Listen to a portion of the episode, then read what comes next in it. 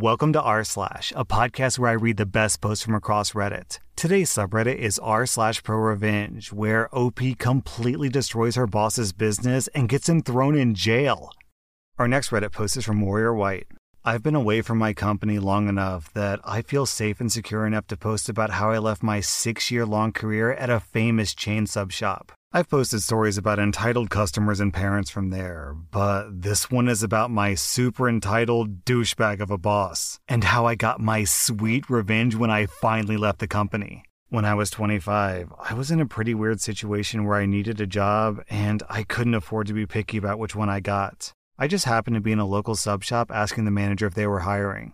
And as it just so happens, the owner was there that day. He hired me on the spot and I started working the next day. Training went quickly, and I was working 40 hours a week and finally earning some money. My first red flag that something there wasn't exactly normal was the fact that the manager quit less than a month after I'd been hired. She had asked for weekends off to be with her kids, and the owner told her no. She actually made a fully functional schedule that worked for everyone that gave her Saturdays off. He switched her back to having Wednesdays off, so she just walked out. I was promoted to manager with less than a month of training. However, I was determined to stay with that job because I wanted to enjoy the raise that came along with it. So I taught myself how to do inventory and food orders. I taught myself how to make schedules and do all the other things that shop managers do. I actually got pretty good at it. After a year of doing it, I had streamlined the inventory process and made it so functional that the owner had me teach other managers that he hired at his other franchise locations. He owns six shops total. They were scattered all over the place, and two of them, including the one where I worked, were less than a mile from each other. He decided that he wanted to have a monopoly in the city and bought the last sub shop in the area. He made me the area manager and put me at the new location. Basically, my daily job was to show up at 11 a.m. and relieve the store opener and make sure that everything was functioning. Then I would work until 7 p.m. when I would be relieved by the closer. Then I would drive to the other two locations to make sure everything was okay. Some days I would drive to location A in the morning before my shift started, and I would drive to location B after my shift started. On Tuesdays, I did inventories, and on Wednesdays, I did three stores worth of delivery orders. The store I was working at was slow enough that it technically only needed one person working at a time with a little overlap during the lunch and dinner rush. It kinda sucked sometimes. If it got busy, you were doing everything all on your own. You also had to help customers during your lunch break. And you didn't technically get breaks. Going to the bathroom was a gamble. I still dread hearing that doorbell go off when I was midstream.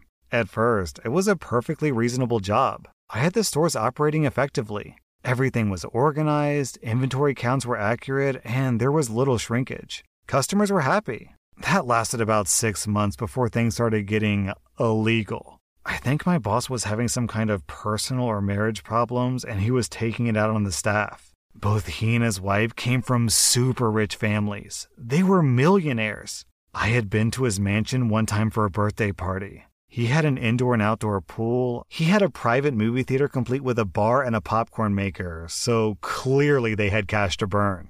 The first illegal thing happened when our store got broken into. A thief broke a window with a rock and tried to find the cash box. The cash box was locked in the safe, so he didn't get anything. However, he did pry open the till drawer to find it empty. The police called me since my number was on the whiteboard marked as emergency contact. I showed up, took inventory, and told the cops that the thief had taken nothing. I even gave them video footage of the thief.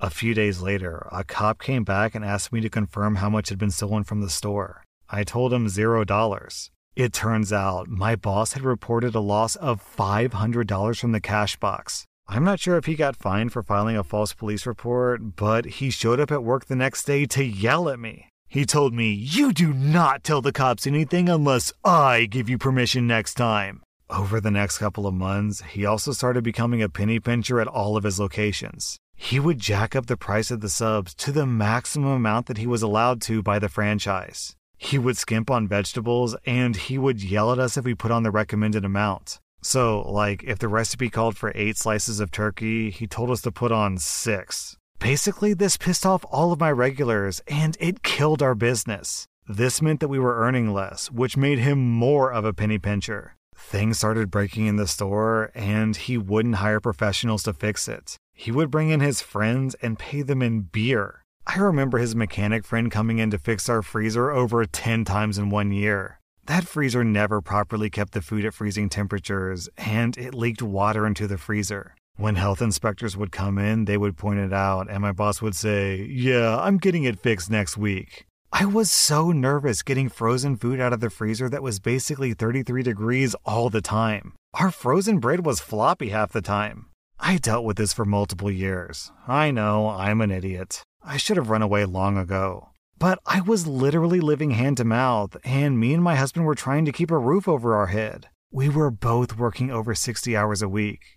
We just didn't have our lives together enough to be picky. If I was going to leave that store, I would have to find a job that paid 1.5 the minimum wage as starting pay to make the same amount that I was doing 60 hours a week as the area manager. When my boss started breaking labor laws, I began to seriously consider leaving. I handled faxing in the payroll at the end of every week. So our documents always have this little star next to your clock in, clock out time when the time's been altered. I started noticing that everybody's hours had been adjusted multiple times on multiple days. My boss was cutting people's hours back by about half an hour. If they clocked in at 6, he would change it to 6:30. I pointed this out to him and he said, "They just stand around and waste time every shift, so I take that time away." He also installed video cameras. He would literally watch his employees from home with a stopwatch and send me a text at the end of the day telling how much time to subtract from each person's shift. I told him no. If he wanted this done, then he could do it himself. This was crazy illegal, and I wanted no part of it. I also discovered something one year when he was showing me how to do the year end reports for tax filing. Even though the stores were a franchise, they were all owned and operated by him and his wife. He had registered each individual store under a different business name and a different bank. For example, if you worked at store A, you would get a paycheck from Waldo and Sons LLC. And if you covered somebody's shift at store B the same week, you got a second paycheck from Waldo Incorporated, etc. I asked him why he did this because it seemed incredibly unnecessary and complicated. He told me it was for tax purposes. He said that he paid less taxes if he registered each store as its own individual franchise. I pointed out that this was illegal. He said that he could get away with it by claiming that each store was owned by someone else in his family. For example, his wife owned store A, he owned store B, and one of his brothers owned store C. It was super shady. He also had us do a bunch of other disgusting things. I had seen him rinse food off that had fallen on the floor. When we got in lettuce that was turning brown, he would have us pick out the bad leaves but keep the green leaves. He would drive food from one store to the other in an unrefrigerated car and take hours to get from point A to point B. Sometimes the meat was warm by the time it arrived. He also made us use a broken down bathroom as a storeroom for boxes of potato chips and cups.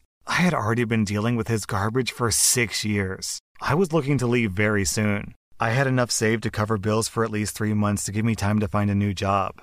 I kept telling him that if he pushed me too far, I would leave him high and dry with no area manager, and he would have to come all the way out to man the stores himself. He would show up to the stores maybe once a week. He mostly went to the stores closest to his house because he hated having to drive the hour long drive from where he lived to my three stores way out in the boondocks. The day finally came when he pushed me to my breaking point. The franchise inspectors came monthly. They were technically required to find three things wrong at every location because nobody could be perfect. There were minor, moderate, and major errors that they could find. Major errors got the owner fined. In the six years that I had managed three stores, they had only found one major error. But one day, the boss called yelling at me because of a burnt out light bulb in the oven. It was a minor error, but he laid into me like I had just gotten the store shut down. It was so bad, my mother and father heard him yelling at me through the phone speaker. My dad got so pissed listening to my boss yelling that he promised to cover my rent until I could get a new job if I just hung up on him. I just sat there silently and let him yell. When it was over, I said, Okay, I'll do better tomorrow, and hung up. That night, I stayed up super late finding all the phone numbers for labor and industries, OSHA, and all the legal resources I could find. The next day, I just didn't go into work. I stayed home making phone calls. I still had the text messages from my boss telling me to adjust people's hours. I had recordings from our security camera of him changing the dates on the prepared food so that we didn't throw it away on time. I even had over five years of pay stubs from three different business names owned by three different people, but all signed by him. Labor and Industries was incredibly interested to hear about the time clock adjustments. They happily accepted email copies of all my text logs. They also accepted several dozen pages of faxed pay stubs. I also learned that he should have been paying me overtime for working 20 hours extra each week. He told me that I was salary, but he classified my pay as hourly. I ended up speaking to a couple of different people about his tax fraud. Every single one of them wanted copies of my pay stubs and proof that they were owned by the same person. The best phone call I saved for last a call to the local health inspector. I informed them about the leaky freezer, the changing of dates on prepped foods, the disgusting practice of keeping food far past its expiration date, the temperature log book where he literally just wrote down random numbers instead of actually taking the temperatures because it takes too long to do that every two hours. Or, my personal favorite, the time a plumber was fixing the toilet and it literally exploded poopy water into our lobby. The boss made us keep the store open and mop it up quickly, right in front of customers. The health inspector was very interested to hear more. While making these calls, I was getting dozens of angry voicemails and texts from my boss asking me where the hell I was. Because I was literally supposed to be working a shift and I just didn't show up. The poor opener had to stay late and the closer had to come in early. I felt a little bad about that. But I knew the next day the boss himself would have to come in to cover the shifts unless he hired somebody and trained them overnight. I ignored every single one of his phone calls.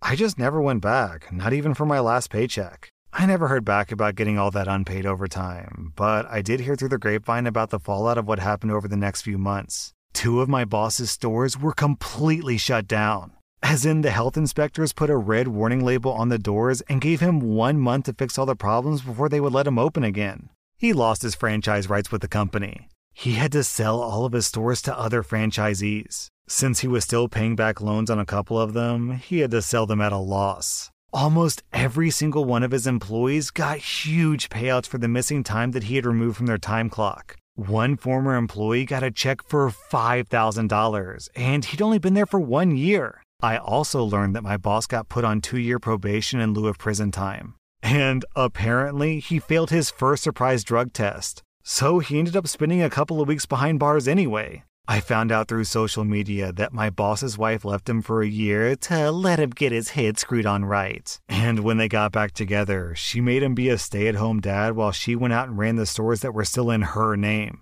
I know it's not as climactic as some other pro revenge stories on this website, but it felt so good to basically flip him the bird and then let him sleep in the bed that he made. I've got another job now, and I get paid the same amount that I was earning from him, but I only work 40 hours a week. I also get actual lunch breaks now. I get overtime now. I didn't actually realize how illegal his practices had been until I started working a normal 9 to 5 job. To this day, the idea of taking a lunch break without having to help customers in the middle of it is just wonderful. Oh, OP, this is an amazing story, but I can't believe that you didn't stick around to get all that back pay that was owed to you. If one employee was owed $5,000 and he worked for one year and you worked for five years, then logic would dictate that you were owed at least $25,000. Throw in all that overtime, 20 hours a week of overtime, we're talking probably somewhere between 50K to $100,000. Our next Reddit post is from Mysterious Teaching. Backstory our company was moving a remote site to a new building. As the IT guy for the company, I was asked to look at the new building and get network ports marked out. The landlord refused to put in any low voltage lines, and we got quotes, but they were in the thousands of dollars. So, of course, that job fell on my shoulders instead. So, on to the story. Day one. We get there Monday morning at the start of the month. It's actually a cool summer morning, and we're in the south, so no one notices the AC not working for about an hour. Slowly, the building begins heating up. It climbs to 80 degrees by noon and 85 by 3 p.m. The rooms with floor to ceiling windows are like greenhouses. It is absolutely miserable. We've been told by the workers still on the site that the leasing company was told there was no AC in our building three weeks ago. The other thing worth pointing out is that there are still workers on the site. The building isn't even completed, so, so much for the building being ready on day one. Day two, we are getting agitated. It is 80 degrees in the morning when we first walk in. It's sweltering. The other guy that came up with me is the facilities manager. He is screaming at people over the phone to fix the effing AC. We're all exhausted from the heat by 3 p.m. I found a four foot hole in the ductwork when I opened the ceiling tile. The AC was blowing, but there was no cold air. We were told the compressor was broken. Day three, more of the same. We are miserable in the morning. I'm finally getting the last lines punched in on the patch panel. The AC guys arrive at about 10 a.m. They finally fix the unit at 2 p.m. We asked them what they did, and they said a lot of things. We again said, What did you do? And the reply was, We can't tell the tenants. Red flag alert. We contacted our realtor, and she said that she would look into what was done. She sent us an email later that night that said they changed the refrigerant from R22 to R410A. I tell the facilities guy, no way, dude. That's like putting gas in a diesel motor. They'd have to change out the entire system. They did not do that in four hours. They basically just duct tape the thing back together and it'll run poorly for about a month and then give out, and we'll be stuck with a replacement. Day four, there's still no running water to some areas. There's still workers on site, and the AC can't keep up with the noonday sun. By the end of the day, it's close to 80 degrees. The AC is running continuously. We packed up all the stuff that we moved in and moved out. I notice all the fire sprinklers look like they've moved, and the metal protection around the drop tile has fallen to the floor. The sprinklers are no longer protruding from the tile in places, and in others, they are quite a bit lower than they were.